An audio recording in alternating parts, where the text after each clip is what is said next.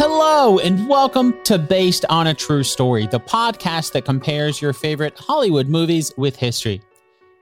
Today, we're going to be looking at the movie All Quiet on the Western Front. I'm talking about the 2022 movie directed by Edward Berger. That's what we'll be looking at today, not the 1930 film with the same name or the 1979 made for TV movie. All of those, though, are based on the 1929 novel written by a German veteran of World War I, Eric Maria Remarque. All Quiet on the Western Front tells the story of a 17 year old named Paul who joins the German army in the spring of 1917 along with his friend. We follow along from their perspective as they go from being super excited about joining the war for their country and patriotism to realizing that war is not as exciting and heroic as they thought it would be. To put it lightly, war is hell. And in the movie, we see the experience from Paul's perspective as he comes face to face with many of the horrors throughout the final days of World War I. To help us separate fact from fiction in the movie, we'll get to learn from Dr. Christopher Warren. He is the Vice President of Collections and Senior Curator at the National World War I Museum and Memorial in Kansas City, Missouri. It's one of the best places in the world to learn about the First World War. So today's a little bit like the museum coming to you. Before we bring Christopher on the line, let's set up our game. Two truths and a lie. If you're new to the show, here's how it works. I'm about to say three things. That means two of them are true, and one, well, one of them is an all out lie. are you ready? Okay, here they are. Number one, there were multiple lines of trenches. Number two, Chemical weapons were only used by the Germans during World War I. Number three, General Friedrichs did not order an offensive attack right at the end, like we see in the movie. Got him?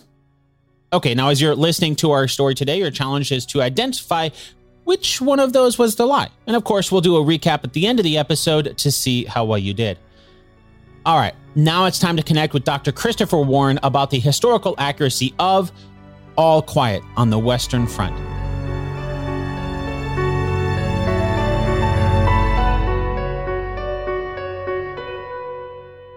Before we dive into some more details of the movie, I wanted to clarify something about the story. Now, the, the movie that we're talking about is new, but the story is not. It's based on a novel from 1929, also called All Quiet on the Western Front. And in that book, it, we also see characters that we see in the movie Paul, Albert, Kat, Tjaden, and so on. So we know the characters weren't specifically made up for the movie, but do we know if the main characters were actually based on real people? Eric Maria Remarque was a veteran of the First World War. Uh, he was conscripted into the German military uh, when he was 18 years old in 1917, served on the Western Front, was wounded in three different places pretty badly by um, artillery fire and was uh, convalesced for the remainder of the war after he was injured in 1917 in a hospital in Germany. So the individuals that he's talking about are not directly related to anyone he knew, but they're kind of an amalgamation of the types of individuals he served with. And what I really think he's trying to uh, go for is to give you kind of an, an, overview of the relationships soldiers had really on all sides uh, during the war, experience this horrific nature of trench warfare and and what it was like on the Western Front. Okay, so to feed that back, make sure I'm understanding, it's basically trying to kind of get a sense for what it was like, but not like so the story that we see in the movie isn't necessarily going to be this is exactly what happened to this one person throughout the war. It's more just the overall experience of somebody who lived through it. Right. Yeah. How, you know, you, as I'm sure we'll talk about in Germany, especially how you signed up with your friends to go serve. You so you served in the same uh, regiment, battalion, uh, unit. How you had the old hand sergeant who was trying to teach the new recruits how to survive on the Western Front, and how many of many soldiers experienced not only danger to themselves but seeing their friends uh, injured and killed. Well, at the beginning of the movie, there is a, a very moving sequence. We see a, a, German soldier named Heinrich. He follows orders to climb to the top of the trenches and, and attack the enemy we don't see exactly what happens to him, but there's the title of the movie, and then afterwards we can see just stacks of coffins being buried, uh, three high, dozens at a time in these huge uh, graves. Before they're buried, though, the soldiers are stripped of their clothes, And then the clothes, the movie follows the clothes. They're bundled up, sent back to where we see the uniforms being washed, mended, and then reissued to new recruits. And that's how we're introduced to the main character, Paul. And he gets his new uniform, the one that Heinrich used to wear. Did they really reuse military uniforms in World War One like we see in the movie? Uh, so I'm going to give you the historian's answer of some time. um, it was certainly certainly did use reuse uniforms that they took off wounded soldiers when they would go back receive treatment field hospital or farther back they would remove their clothing and if it was, wasn't too damaged and reusable they would you know, clean them and mend them and reissue those uh, from the wounded soldiers it's less likely it certainly i wouldn't say it never happened but it's less likely they used uniforms from soldiers who were killed simply because of, of practicality those soldiers, especially on the Western Front, 60% of them died from artillery fire, which would create, of course, destructive, was so destructive that it not only mangled these men and, and you know, obliterated them in some cases, it had some serious damage on the uniforms as well. In addition, especially on the Western Front again, some of these uniforms from the dead could have had residue of gas, um, mm-hmm. mustard gas, still kind of and have been much more difficult to reuse those uniforms. I'm not I'm not going to say it never happened, but it was it's less likely that uniforms from the dead were used, but certainly uniforms from the wounded that could be reused uh, were they did so. That makes sense, especially with the artillery, because I think when we see it in the in the movie, they're they're they're mending things, but they're mending little holes, like you know, you're assuming bullet holes and little things like that. And I didn't even think about the. But it is true, especially by 1917, 1918 in Germany, they're they're because of the uh, the British blockade they're running out of raw materials and food throughout Germany. So they were doing everything they possibly could to uh, use different types of materials or, or save and, and recycle these things. For instance, for the machine the belt that actually held the bullets that were fed into machine guns, they went from using uh, cotton to using paper, uh, which was because they were running out of cotton, which was pretty ingenious. But of course, when I, the paper got wet, it uh, oftentimes didn't work. Guns. Hmm.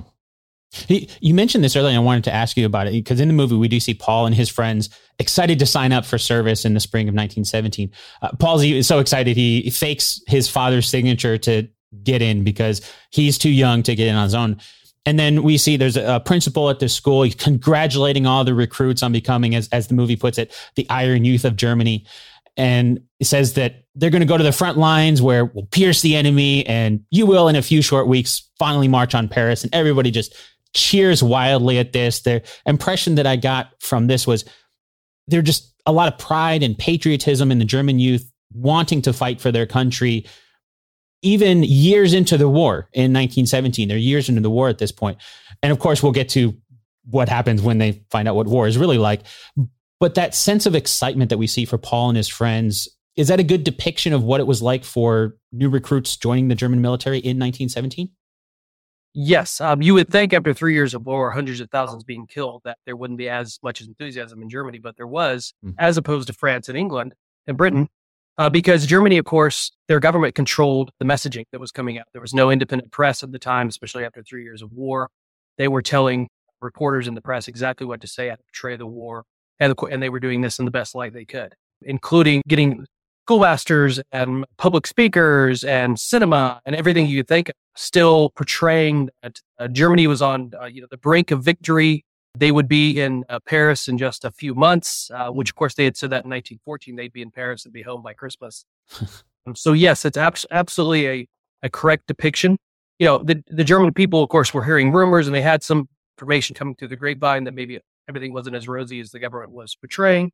But when you have no independent press, when you have no way of getting contrary message into your country, what is actually going on and how many men are being killed and the horrific nature of combat and, what things are, how things are, are going, this this type of propaganda, this type of enthusiasm was uh, definitely still there in 1917. It would start changing, of course, in 1918, but I think it's a very accurate portrayal. That, that's interesting. You mentioned that that they were saying that even in you know 1914 that oh we're going to be in Paris soon and you know a few years later it still hasn't happened uh, but they it's still using the same lines that you know we're, we're almost right. there and, we're almost there right I should also add that a lot of depictions of the war or when we look back on it we think by you know some historians have argued by 1917 even late 1916 the German high command knew they were going to lose the war that's not really true Germany had some successes on the battlefield. They still were, of course, older. Their uh, the Western Front was still controlling major portions of France. They weren't even fighting on their home soil. And as you'll see in 1918, the German military, the German High Command, truly believed that could, they still could have won this war. And you know, I think it's possible if there's some things had went differently. So it wasn't complete propaganda. They weren't just lying to the German people, uh, making up uh, stories when they knew it wasn't going to happen. I'm confident they truly believed, and it, it was true. The, Germany was still in a, a, good shape to win the war in 1917, at least, and early 1918, the spring of 1918. They had a very successful offensive campaign. Eventually gets bogged down for lots of different reasons. Uh, but it was not the fait accompli at this point in 1917, especially, that Germany was definitely going to lose this war. I'm sure it's no surprise that I believe we can learn from history. And that includes my own personal history too. You know how your phone will remind you of photos that you took on this day a few years ago? Well, I just had one pop up and it reminded me of a time a few years ago when my daughter and I were heading out on a four hour drive to a state park. And it couldn't have been more like 10 minutes into the drive when my check engine light turned on and my car just started shaking really, really bad. Needless to say, we ended up spending the rest of the day at the mechanic instead of the park not only was that day ruined, but all of a sudden I had a huge unexpected bill to figure out how to pay. And I really wish I had known about today's sponsor then because that would have relieved a lot of stress. EarnIn helps alleviate financial anxiety by giving you access to your pay as you work instead of waiting for the next paycheck. You can get up to $100 a day or up to $750 per pay period. Download EarnIn today, spelled E A R N I N, in the Google Play or Apple App Store. When you download the EarnIn app, type in True Story under podcast when you sign up, and it'll really help the show. True Story under podcast. EarnIn is a financial technology company, not a bank, subject to your available earnings, daily max, pay period max, and location. See earnin.com slash TOS for details. Bank products are issued by Evolve Bank and Trust, member FDIC. Thanks, Earn EarnIn.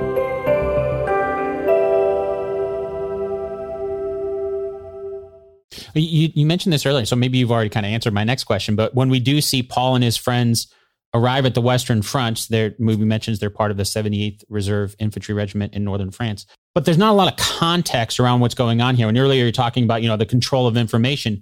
And I wasn't sure since the movie is kind of focusing on Paul and the small group of soldiers around him. Maybe that's why we don't get a bigger context of what's going on in the war.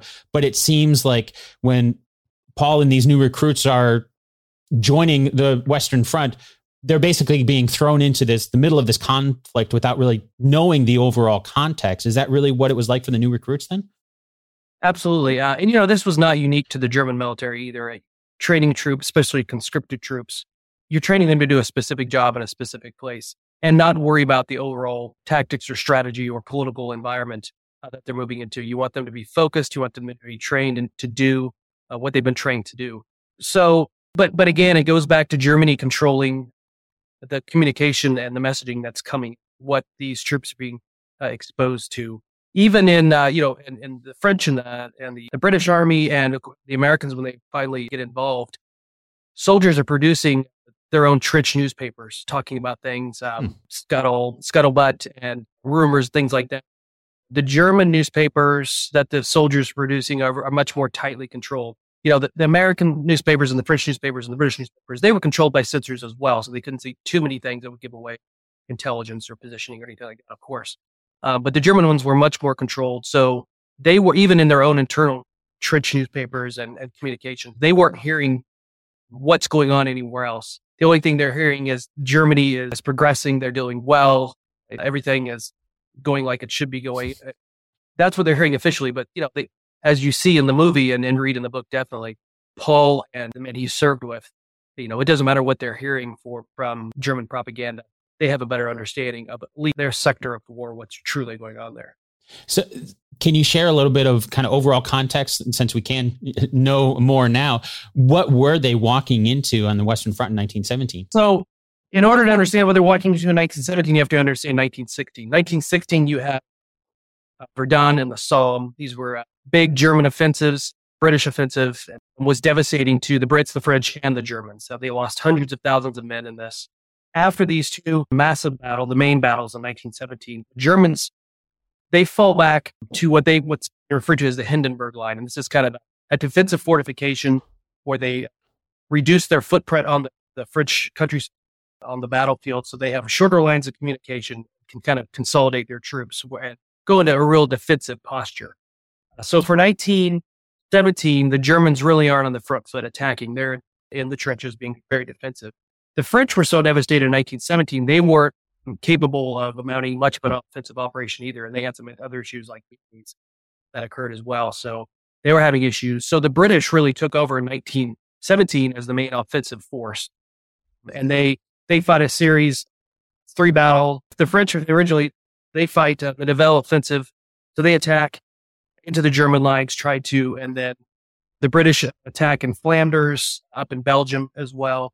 Uh, and then there was a couple other battles. So the Allies are on the front foot. They're attacking the Germans who have kind of retreated to this interior lines. So the the story, the movie and the book is very realistic in terms of what the German soldiers are are experiencing on the front line. They're being attacked constantly in, in, in different sectors, of course, in 1917. They're having to deal with being on the defensive, not feel like they're progressing anywhere. They're just trying to survive. As you see in the movie, they're just trying to survive you know, wave after wave of attack, and then counterattacking by the Germans to try to push the French and the British back as well. Okay, yeah, that was something I was going to ask about because I noticed, you know, throughout the movie, it, it just seemed it doesn't seem like there's a lot of offensive from the German side. Most of what we see just seems like Paul's in the trenches and the Germans are just trying to survive. You know, at night there's artillery barrages, the soldiers hide in the bunkers, and then during the day they're collecting their dead comrades, you know, the bodies and the dog tags. And uh, there was even a line of dialogue when Paul first meets Katczinsky that he just says, you know, no rest for the wicked. It's the same every day. So that that would sounds like it's a pretty accurate uh, depiction of what trench warfare was like at that right, time. yeah, and it's very accurate in terms of you wouldn't have seen much fighting during the day out of the trenches because obviously you're easier to pick out if you're attacking during daylight. So a lot of those attacks came either early in the morning at dusk or or uh, late at night or excuse me, early morning at dawn or late at night at dusk, or um, nighttime assault. So that's very accurate in terms of what they were doing during the day. Um, yeah, like I said, the Germans were not, at least on the Western Front, were not in attack mode too much in 1917, uh, then sporadic, small scale um, skirmishes, and they were just trying to survive the, the, the onslaught of the British and the French. They also, of course, the German High Command, in April 1917, the, the Americans, of course, were uh, coming into the war. Of course, the United States wouldn't have much of a role in terms of manpower on the front for many months. And that didn't do too much in 1917, but they knew this onslaught of hundreds of thousands, if not millions of Americans were on their way. Uh, so they, they were pretty smart in terms of pulling back, setting up a, a, a more realistic battle, consolidating their troops, uh, shortening their lines of communications, all those things you have to do if you're going to be on the defense. So at that point, did they start to change some of the information that going out, like the the impression that they were going to be in Paris? Did it? it they sounds like they, oh, no. at least high command, they started to realize that that's not realistic. right. Um, well, you know, their defensive was an anticipation of of launching a new and massive offensive in 1918. Okay. So the Germans are they're kind of consolidating all their troops. They're getting uh, new recruits coming in all the time, of course. But of course, as they uh, as we get into 1917, 1918, these troops are having you know, at, uh, we'll talk about this in, in, a little bit. Just a minimal amount of training, so they're getting these raw recruits that don't have don't have much idea what they're supposed to be doing or how to do it. But you know, they're not. The German High Command is not um, dropping back to this Hindenburg line, thinking you know the war is over. We're trying to set ourselves for, for an armistice. They're still anticipating in 1918 going back in the front, but attacking, and finally have a plan not to knock the British, separate the French and the British from each other, the two armies, the British out of the war as quickly as possible to then concentrate on the French. And this is all before the Americans can, can really get organized. They think it'll take a, um, you know, a year, 18 months for the Americans to actually make any kind of contribution. Of course, the Americans do it much quicker than the Germans anticipate, but that's their idea. They want to consolidate so they can then reform and reattack in the spring of 1918.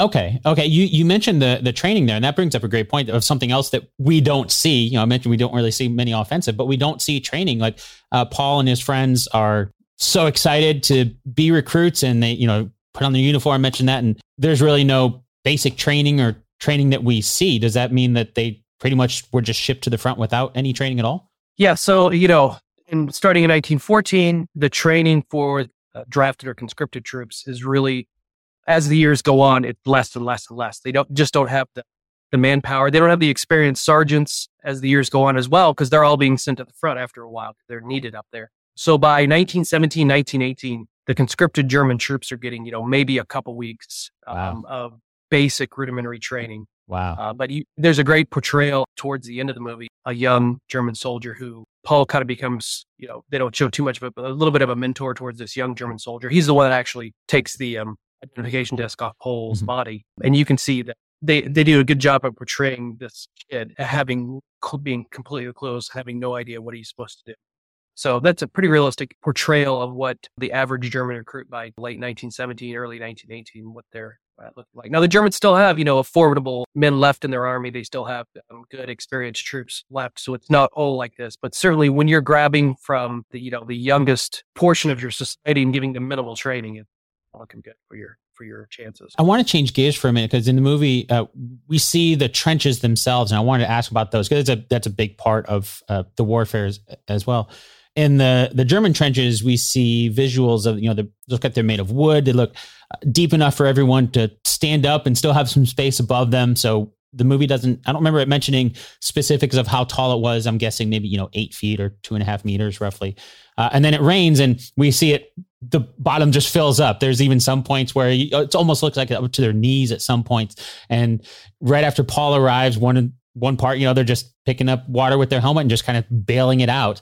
How well did the movie do depicting what the trenches themselves were like? It did a great job. You know, trenches were, you know, on average like eight feet tall, so that you could walk, you know, the average man or even a, a, tall man could walk and have their head covered over the top. You would step up to a firing line, and you could see that in the movie to fire over the, the top of the trench. You know, these trenches were not uniform, certainly. In fact, the Germans, they built the best trenches. Hmm. Um, they were, you know, in some places they, they were reinforced with concrete. They had bunkers they could escape to. You didn't really see that in the, in the movie itself. But, um, the reason that was is because the Germans, of course, when they attack into France in 1914 and it turns into this kind of trench warfare, they have no no intention of moving back to Germany. They're they're going to stay on on French soil. So they build a very robust and reinforced and very uh, in in some places when they can very kind of advanced trench line. Whereas the French and the, and the British, their trenches are much more rudimentary. They're usually mud, maybe with some wood. That's about it. They do have some dugouts, but not reinforced with concrete in general or anything like that. Because the French and the British, of course, they have to get out of the trenches and push the Germans back to Germany where the Germans don't have to. They can stay exactly where they are because they're in French territory. So they take the time to really make these uh, much more defensible because it's uh, much more habitable in many ways too. They have, in some of them, they have electricity, telephone, telegraph wire strung, barracks, those types of things. Uh, so, but it does, you know, it, it's no matter how well they made them, flooding was always a problem, especially up in Flanders because you're uh, not very far. Those trenches were not very far above the water mm. table. Mm. Uh, so as soon as you dug down, it was wet and moist and, and would fill up with rain. Uh, and you, on all sides, you read stories about soldiers suffering in these trenches that are always slick with mud, filled, you know, filled with lice, rats everywhere. And of course, the, the issues that comes with when you're constantly wet like that. One of the main diseases that, that occurred because of this was what they called trench fever that was contracted through or, or passed through lice. Hmm. And it would give you this trench fever would be debilitating. You would have fevers, you would be lethargic, have to be pulled off the line. And you could also have uh, trench foot was also a big problem too. Your feet were constantly wet; they were always submerged in water at times. You couldn't get them dry, and that basically is where the skin could just rot off your feet after a while. So they took great. They they tried to do as best they could in terms of making men change their socks using foot powder, trying to keep their feet dry, but there the, with the rain and the flooding and everything in the trenches was very difficult. They did a great job. There was there's one quote from a I think it's a British soldier who said, at least up in Flanders, there was the mud was anywhere from pure water to kind of dough where you ready to be mm. put in an oven to bake. So just, you know, it was a pretty horrific conditions no matter how well they made the trenches. Wow. Wow. Yeah. I mean, that's you're then obviously fighting the enemy on the other side, but you're also fighting against the elements. Did they normally take the soldiers out of the trenches and kind of let them uh, to recover, or was it only when they started to show signs of sickness that okay, now you're going to a, a medical facility, or was there kind of a, to- a common changing out? So yes, they absolutely took him out of the trenches. There is this kind of misunderstood concept, and, and the movie kind of portrays that in a way where these soldiers, whether they be Germans or the, the Allied countries, were put in the trenches and never pulled out. They lived there forever. That's not really the case. You know, soldiers. There was different levels of trenches. There's a frontline trench. There are reserve trenches. There's communication trenches. On average, and things were always dependent on the situation soldiers would be kind of on the front line trench, maybe a couple weeks at most. Then they'd be pulled back to a reserve trench.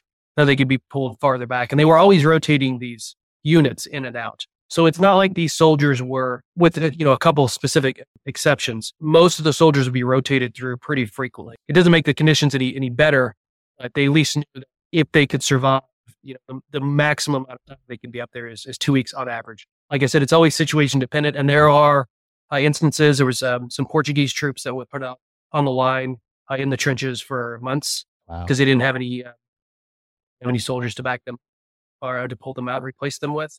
So that certainly happened. They were there for a long time, but on average, you know, they're rotating these soldiers through as best they can. Yeah, yeah, that makes sense. I mean, knowing that that's something that uh, they're going to have to deal with. It sounds like, especially on the German side, you know, they they planned on the trenches a lot more so so it seemed would make sense that they would have some sort of a system there. Absolutely. According to the movie there's a date uh, november 7th 1918 and we're at the supreme army command and there's a mention of over 40000 soldiers being killed in the last few weeks.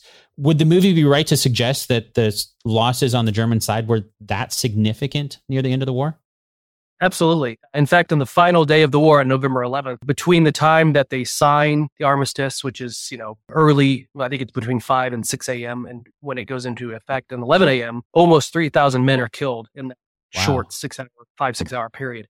So they're all sides, it's not just the German side, they're fighting right up until November 11th. And there's a lot of reasons they did this. They weren't sure the Germans were going to sign the, the, this the um, armistice agreement. They wanted to position themselves these uh, military units on all. They wanted to position themselves as best they could if they had to go back to fighting. But also there was a lot of um, you know officers who were in charge who took it upon themselves to kind of grab that last piece of glory to tell people back home they you know were in the final battle of the war that kind of thing. So there was um, kind of an uproar, at least in the United States after the war. People, when they realized how many men were killed on the final day of mm. the war, there was even congressional investigations looked into General Pershing's, the commander of the American Expeditionary Forces, his conduct in terms of um, pushing his troops until November 11th. Nothing ever came out of the investigations, and no one was ever found culpable. But it was certainly very tragic, you know. And I should say the armistice was not a surprise. It had been kind of in the works. People knew about this. Uh, commanders knew about this. In general, towards the end of the war, there were places where opposing forces would kind of pull back and kind of have a live and let attitude. They knew the war was coming to an end. Hmm. No more frontal attacks. Just stay where you are. Don't cause any problems and wait this thing out. But there was, um, unfortunately, too many instances where commanders on, on, on, all sides were still trying to, you know, advance and um, uh, right up to the end. Was that the impression I got from the movie when they mentioned that, you know, amount of people? The impression I got was that was kind of the final straw as to, you know, why they were wanting peace in the end? Was it just because they were exhausted, just didn't have the enough soldiers? Was would that be the real reason? Well, you know, the, the Germans. Um, it's kind of complicated in terms of. First, you have to first first thing you have to start with is there are people are starving in Germany. The blockade had been done so well by the the British Navy families are writing to the troops in the front. We have no food. We have no food to send you. Can you send us food? Going back and forth. So you mention that. mention that in the movie. They send some food, and then it's like, hey, do you have any money? I um, Kat's wife, I think it was. Yeah, yeah, yeah. Inflation's out of control. They people can't buy food. They're starving because of the blockade. The, and the Germans are running out of. They're not running out of men, but the men they're having to conscript are getting younger and younger with less training, so they're much less effective. And also, the Germans know that. I think it says in the movie. I think the uh, the politician at the end there, he, he says quite right. There's 250,000 Americans that are landing in France every day. So they know there's this huge onslaught that they could not possibly overcome and the Americans in 1919 showed their mettle to be an effective fighting unit, defeating uh, very experienced German units. So it kind of, it's like all warfare, it's a combination of things. The political will was gone. The people were demanding it into the war. The German people were starving. The Kaiser had abdicated at that point. Most of the uh, military commanders knew the writing was on the wall. If it, you know, it had been for months that there was no way for them to achieve anything. So that combination that really uh, ended the war on the German side. Okay. Okay. Well, th- that leads right into my next question. Something we see in the movie. Um, it's actually a, a, plot point early on in the movie, but then it kind of comes back at the end. That's when uh, we see Paul and Kat going to steal a, a goose to eat from a local farm, and you just get the impression, you know, they're they're starving. They they want food, so they're okay with putting their lives at risk. There's a you know French farmers trying to shoot them as they're just stealing the bird. Um, and and there there's even there is an, another part where we see uh, the character Franz going off with uh, some women as they walk by. At first, I thought he deserted them, but then he comes back later that night. The impression I got there was, yeah, the German soldiers are starving. The officers don't really seem to be keeping a close eye on the men that they can almost leave and then come back. Was it common for the German soldiers at that point to loot local farms or just leave like we see in the movie? Sure. Uh, well, looting definitely. I mean, that took part from the beginning of the war to the end of the yeah. war. Any way that they could supplement their food, and of course, you know, fresh food like a goose is always going to be better than military shipped food. But you can see it was absolutely absolutely accurate that the 1970 and 1918, the German army is running out of food as well. So you can imagine what people back in Germany are going through. The German government can't feed the troops that are fighting. They certainly don't, you know, enough food uh, for the the civilian population going off and trying to find anything from food to entertainment, I guess we could say, or anything of that sort was common. You know, it was common in, in all militaries during World War, all the, all the combatants. Um, the soldiers many times are, you know, they, they kind of push what they can get away with. For a soldier to leave the lab go to go off for however long he was gone for, the entire day or day, day and night uh, with some French women, you know, that's an indication. I think he's trying to portray that which is true by late 1917, 1918. The German officers, of course, just like the, the enlisted guys, the quality of officers, the training those officers are getting are very, are very, is very lax. People are, the, the troops as well, they're, they're exhausted by the war. They're not caring as much.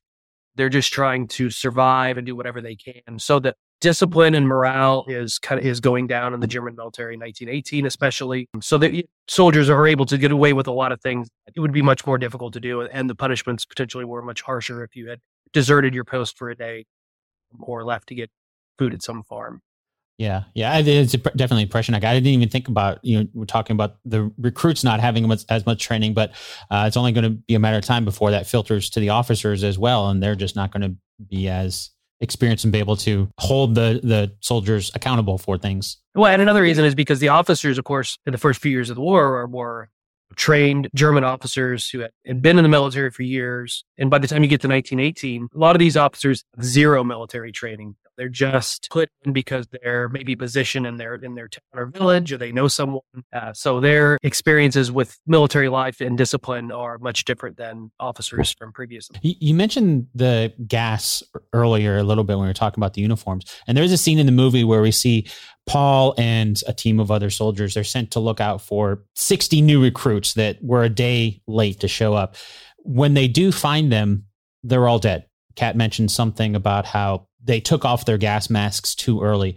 Uh, it tells me they probably died not because they didn't have the means to withstand the chemical weapons, but they were just not trained properly on how to use their masks. Can you give a little more historical context around the effectiveness of gas and chemical weapons in the war? Sure. Um, you know, when people think about World War One, they usually think about one or two things: trenches and gas warfare. And it is true. This is this is this was the first. This was not the first use of of chemical weapons in warfare, but this, this was the first mass use of chemical weapons. So gas warfare, um, when it was first used, was very effective. Uh, they used everything from tear gas to chlorine gas to phosgene, and then of course mustard gas, which most people probably have you know heard something about.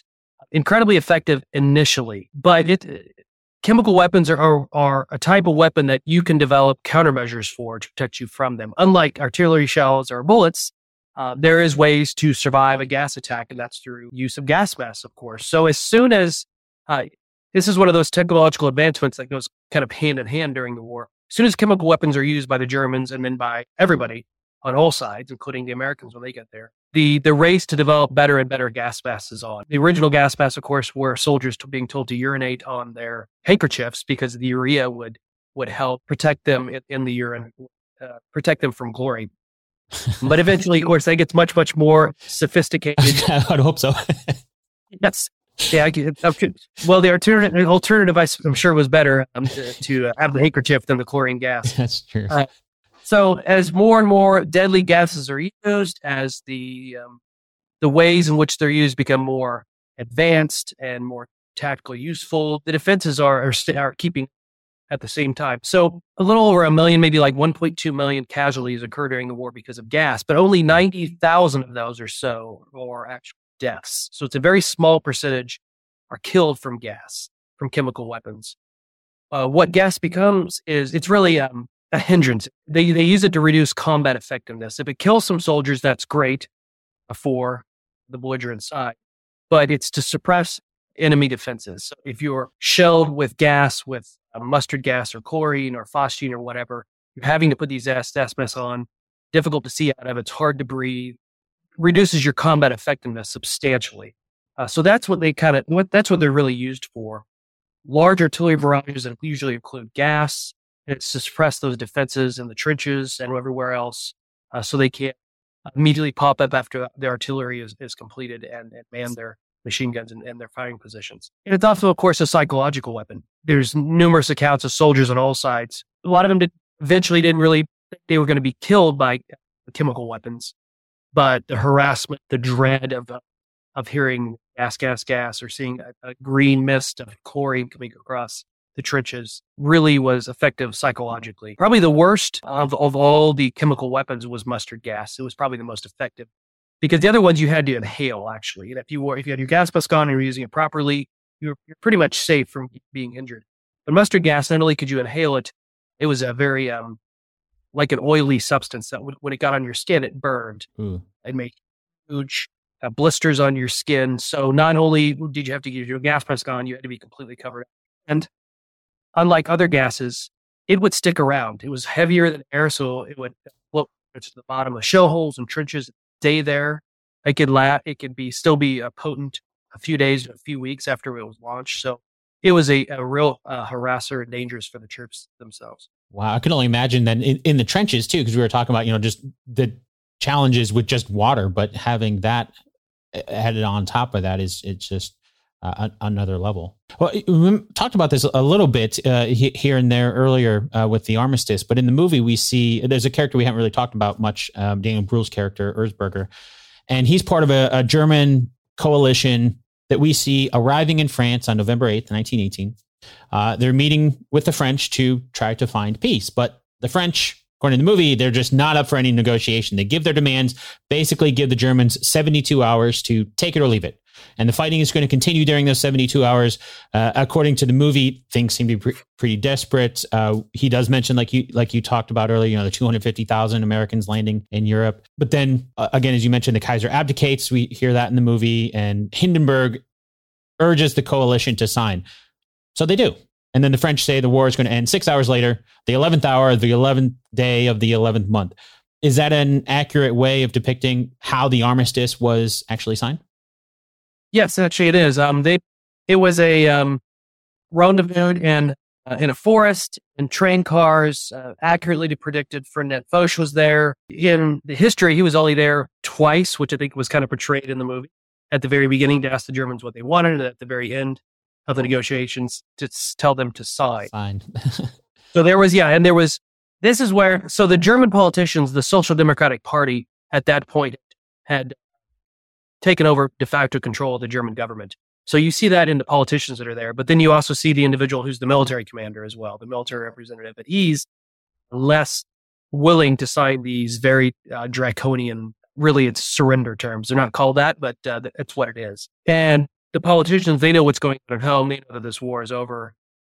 the military commanders want to keep fighting because again, the Germans are still in France. It's not like the, the Allied armies have pushed them back to Berlin, like in World War II, and you know, completely devastated the entire German country and the German military. They're wanting to, to keep fighting. but the politicians wisely uh, recognize that this war is over and there's no way we can win it. So the, the armistice is signed in Foch's um, train car. This is the same train car that Hitler demands or has uh, the French leadership sign terms of surrender in World War II, early part of the war. I'm sure that was not a coincidence. Not a coincidence. Yeah, so it was it was actively accurately portrayed, and they even portray. You can see in the movie between the politician, the German politician who's there, the German military representative. You can see the beginnings of kind of on the back myth that occurs in Germany shortly after the war, where the military who are allowed to march back into these German towns, the commanders of the military, they start portraying. They were not defeated on the battlefield; that it was the Social Democratic Party or the politi- politicians who turned their back on Germany, on the German military. They were the ones that stabbed them in the back. This, of course, would be used as propaganda for the National Socialist Party and, and Hitler. Uh, he turns into even more nefarious needs, uh, blaming Jewish people and, and, things of that sort. But yeah, it, it was. I think I think that portion of it was very nicely done by the filmmaker. To even if you don't know the total history, if you know a little bit more, there's a lot of nuance in those scenes on the on the, the rail car. Hmm. You mentioned you mentioned we don't see this, of course, at all in the movie with, with uh, Hitler there in you know World War II and and having uh, those terms signed for the surrender of, of, France in World War II. Would it be correct then to assume that this armistice played a big part in World War II even happening? Oh, of course, yes. World War II is really just a continuation of World War One after a you know a few years interval. You know, I was watching this with some friends and they were asking me this movie with some friends. They were asking me why did, because we know the history. We know that, that really the draconian punishment put on Germany for World War One creates the cultural, social, and political conditions for eventually the rise of the Nazi party, which leads into World War Two, right? We know that history. My friends asked me, why did the French insist and the British insist on such no negotiation, such draconian terms? And well, look, you know, they, they had been invaded, the French, they had lost millions of men. A generation had been wiped out. They didn't know what was going to happen. They just wanted to mete out punishment on a uh, historic enemy who had, again, defeated the French military in the Franco-Prussian War in the 1870s.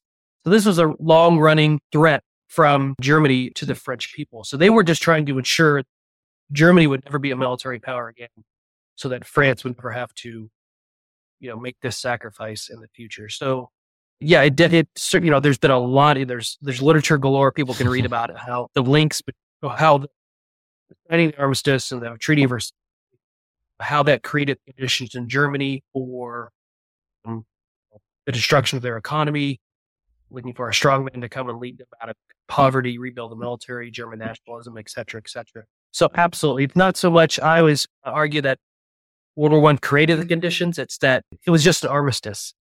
And looking back on it, it's almost predictable something like that would have happened or that another conflict would have broken out. It's, it's fascinating that you, you, know, you mentioned that they, they were trying to make sure that Germany wouldn't be a military power again and the exact opposite. I mean, again, we know from history, you know, they couldn't have predicted exactly what right. happened, I'm sure. But something else that you kind of um, touched on earlier that we see at the very end of the movie is when we see the German general uh, Friedrich, he refuses to lay down arms in those six hours between the armistice being signed and the ceasefire going into effect. He orders this uh, attack on the French, which they do. And this is when we see Paul uh, being a part of that attack. He asks what time it is and it's 1045 so you know 15 minutes before the fighting just comes so close to 11 a.m. that we see Paul being dealt a fatal bayonet blow just what seems like seconds before the ceasefire. It sounded, everyone stops fighting. He's still alive when he stumbles upstairs from the bunker he was in fighting where he got stabbed and, and then he's in the sunlight before he dies. Was the movie be correct to show this literal, literal last minute, last second fighting that we see happening in the movie being ordered by General Friedrichs? Uh, so, well, first of all, he's not a real character. Okay. Um, and he's not actually even in the original novel. Oh, okay. Okay. So, um, it's, it's true that m- units on all sides were fighting right up until the last minute. Um, lots of units have kind of, like I said, pulled back and decided they weren't going to attack each other. But there were some that kept fighting, that, that commanders that were trying to position their units, like I grab some glory at the end, that type of thing. So that absolutely happened. To my knowledge, there wasn't any German or any other offensives that occurred that were supposed to start within that close to the end of the war, 15 minutes. I think that's a little bit mm. dramatic interjection. So that's a little bit probably not quite as accurate, but, but certainly they were fighting right up in certain segments, right up to the last minute there. And, you know, I didn't, as a historian, that was a little bit, you know, historical, but I didn't have a problem with it because I, I understood what the filmmaker was trying to do in terms of. You notice that uh, when the commander says we're going to keep fighting, there's some German soldiers who protest and they mm-hmm. drag them off and they shoot them and get the building. Paul doesn't even react. He, you know, he's being portrayed as he's so worn down. He doesn't care. It doesn't even influence him whether he lives or dies at that point. So he's not mad at anything. That, that despair and desperation and just his soul has been crushed to that point. So I understand why they were trying to do that because that was absolutely mm. what soldiers on all sides how they felt by the end of the war. Wow, wow. Well, if we were to take a look at the movie, kind of overall, how well do you think it did? Just transporting us back to the the sights and the sounds. We talked a little bit about the trenches, but just kind of overall, did it do a good job taking us back in time to World War One? I? I think so. Um, you know, as a historian, you can quibble with little pieces here and there, but it's not a documentary. Right. And I think it portrays very um, honestly the condition these men had to live through. Like I said before, you know, they weren't necessarily in those trenches for months and months and months at a time. But that doesn't mean when they were in there, the conditions and the, the constant fear of artillery fire and gas, disease and rats and the oppressive mud what these men went through, I think, was portrayed excellently by the filmmaker. I think, Erich Maria Remarque would would be pleased with with the portrayal of his book in this movie, even though it didn't everything didn't match up exactly like the book. So I think it gave a really good overview of what and what you know what's great what great, but what is so meaningful in this movie as well as the book. Why it's been so universal is because this is not just a German story. You could put a uniform on Paul of any of the belligerents many of them are going through these same things. So it's not a story about right and wrong. It's not making any judgments. It's just showing the experiences of these men and what it did to them at the, you know, the young age of 18, like Paul was, you know, how, how these men dealt with it or, or didn't deal with it. Wow. Yeah. W- was there anything in the movie as you were watching it that stood out to you as um, just not being a good depiction, not being accurate? yeah, like I said, I could quibble over a few little things here and there, but I'm not going to. The only thing that kind of struck me as a little bit odd is you see when Paul and his the German comrades are in the French trench at the very end after he gets and the, the war ends. Everybody is kind of the war's over, and then you see Germans and and Frenchmen. Three seconds ago, had been trying to kill each other, just walking right past each other, with no looks on their faces, anything like. That's kind of inaccurate because you wouldn't have really had, in most cases, Germans in a French trench right at the end of the war or vice versa. And you certainly, if that had happened, I doubt if they would have just said, all right, we're done. we're just to walk, walk by each other and not even mm, have any interaction whatsoever. So that, you know, but that's, yeah, that's quibbling. And yeah, yeah. Well, like you were saying, I mean, the offensive not necessarily happening 15 minutes. I mean, you kind of back yourself into a corner. How, you know, when when you have that sort of thing happening. Sure, so yeah. But you know, other than that, I thought it, it, was it was a it was an excellent movie, and it certainly did not sugarcoat or uh, warfare. It did not make it look. Uh, it didn't was not glorified or make it look as anything other than warfare is uh, brutality on the highest level and horrific. Well, thank you so much for coming on to chat about All Quiet on the Western Front. Can you share a bit of information about the National World War One Museum and Memorial and where someone listening can learn more or even plan their own visit? Sure. Uh, well, so we we are the National World War One Museum and Memorial. Uh, we were designated by Congress in 2004 as the nation's official World War One museum in the United States. Please go to our website, uh, theworldwar.org, and you can get all kinds of information on. Well, we're in Kansas City, Missouri. We've been collecting uh, artifacts since 1920. So what's wow. unique about our museum, maybe one of the most unique in the world, is that we collect uh, from all the belligerent nations, not just the United States, of course, not just the allies. We have an extensive collection, over 300,000 items. We have all kinds of exhibits going on. We just opened one called Captured that talks about uh, the experiences of prisoners of war in World War One. We have digital exhibits online, so please go to our website again, uh, theworldwar.org. And yeah, and you can you can read all about our history and how we came to be. Um, just really quickly, um, we had, like I said, we've been collecting since 1920, and actually, our museum or its predecessor has been uh, around since 1919. 1919, the Oh, wow. people of Kansas City came together, raised two and a half million dollars, which is about 35 million dollars today, in 10 days, to create a monument uh, to those who served and died in World War. Wow. Uh, it was uh, groundbreaking. It was in 1921, and uh, all of the Allied commanders were there, including, including Pershing and Foch.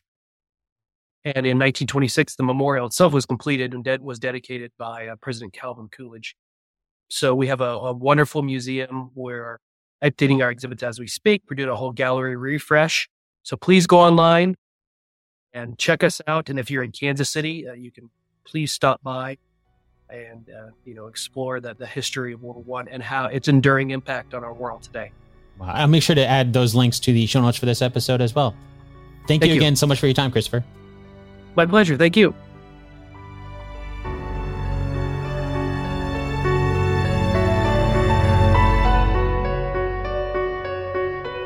This episode of Based on a True Story was produced by me, Dan Lefebvre. I'd like to thank Dr. Christopher Warren from the National World War I Museum and Memorial once again for sharing his knowledge about the true story behind All Quiet on the Western Front. If you want to learn more about what really happened in the war, I would highly recommend you go check out the World War I Museum and Memorial. You can start online at theworldwar.org. There you can learn a ton of great information about the war, as well as plan your own trip to actually visit the museum and memorial. As always, I've got a link to that in the show notes for this episode. But if you're driving or not able to get there now, those links are always available on the show's home on the web, based on a true story podcast.com. Okay, now it's time for the answer to our two truths and a lie game from the beginning of the episode. And as a quick refresher, here are the two truths and one lie. Number one, there were multiple lines of trenches. Number two, chemical weapons were only used by the Germans during World War I. Number three, General Friedrichs did not order an offensive attack right at the end, like we see in the movie. Did you catch which one is a lie? Let's start with number one. There were multiple lines of trenches. That is true. As we learned from Christopher, there were frontline trenches, reserve trenches, communication trenches. So it's not like there was just one trench running along the front. Next up is number two. Chemical weapons were only used by the Germans during World War I. That's the lie. Chemical weapons were used by everybody on all sides, including the Americans when they joined the war. That means number three is also true. General Friedrichs did not order an offensive attack right at the end, like we see in the movie. The reason that's true is that he didn't order an offensive attack is because, well, General Friedrichs was not a real person. So, of course, he couldn't have ordered an offensive attack. With that said, though, as Christopher told us, the concept that we see in the movie of fighting continuing after the armistice was signed and before it went into effect on the 11th hour, the 11th day of the 11th month, that is something that happened on all sides. And it was not just the Germans. Thousands of men were killed in the hours between signing the armistice and it going into effect.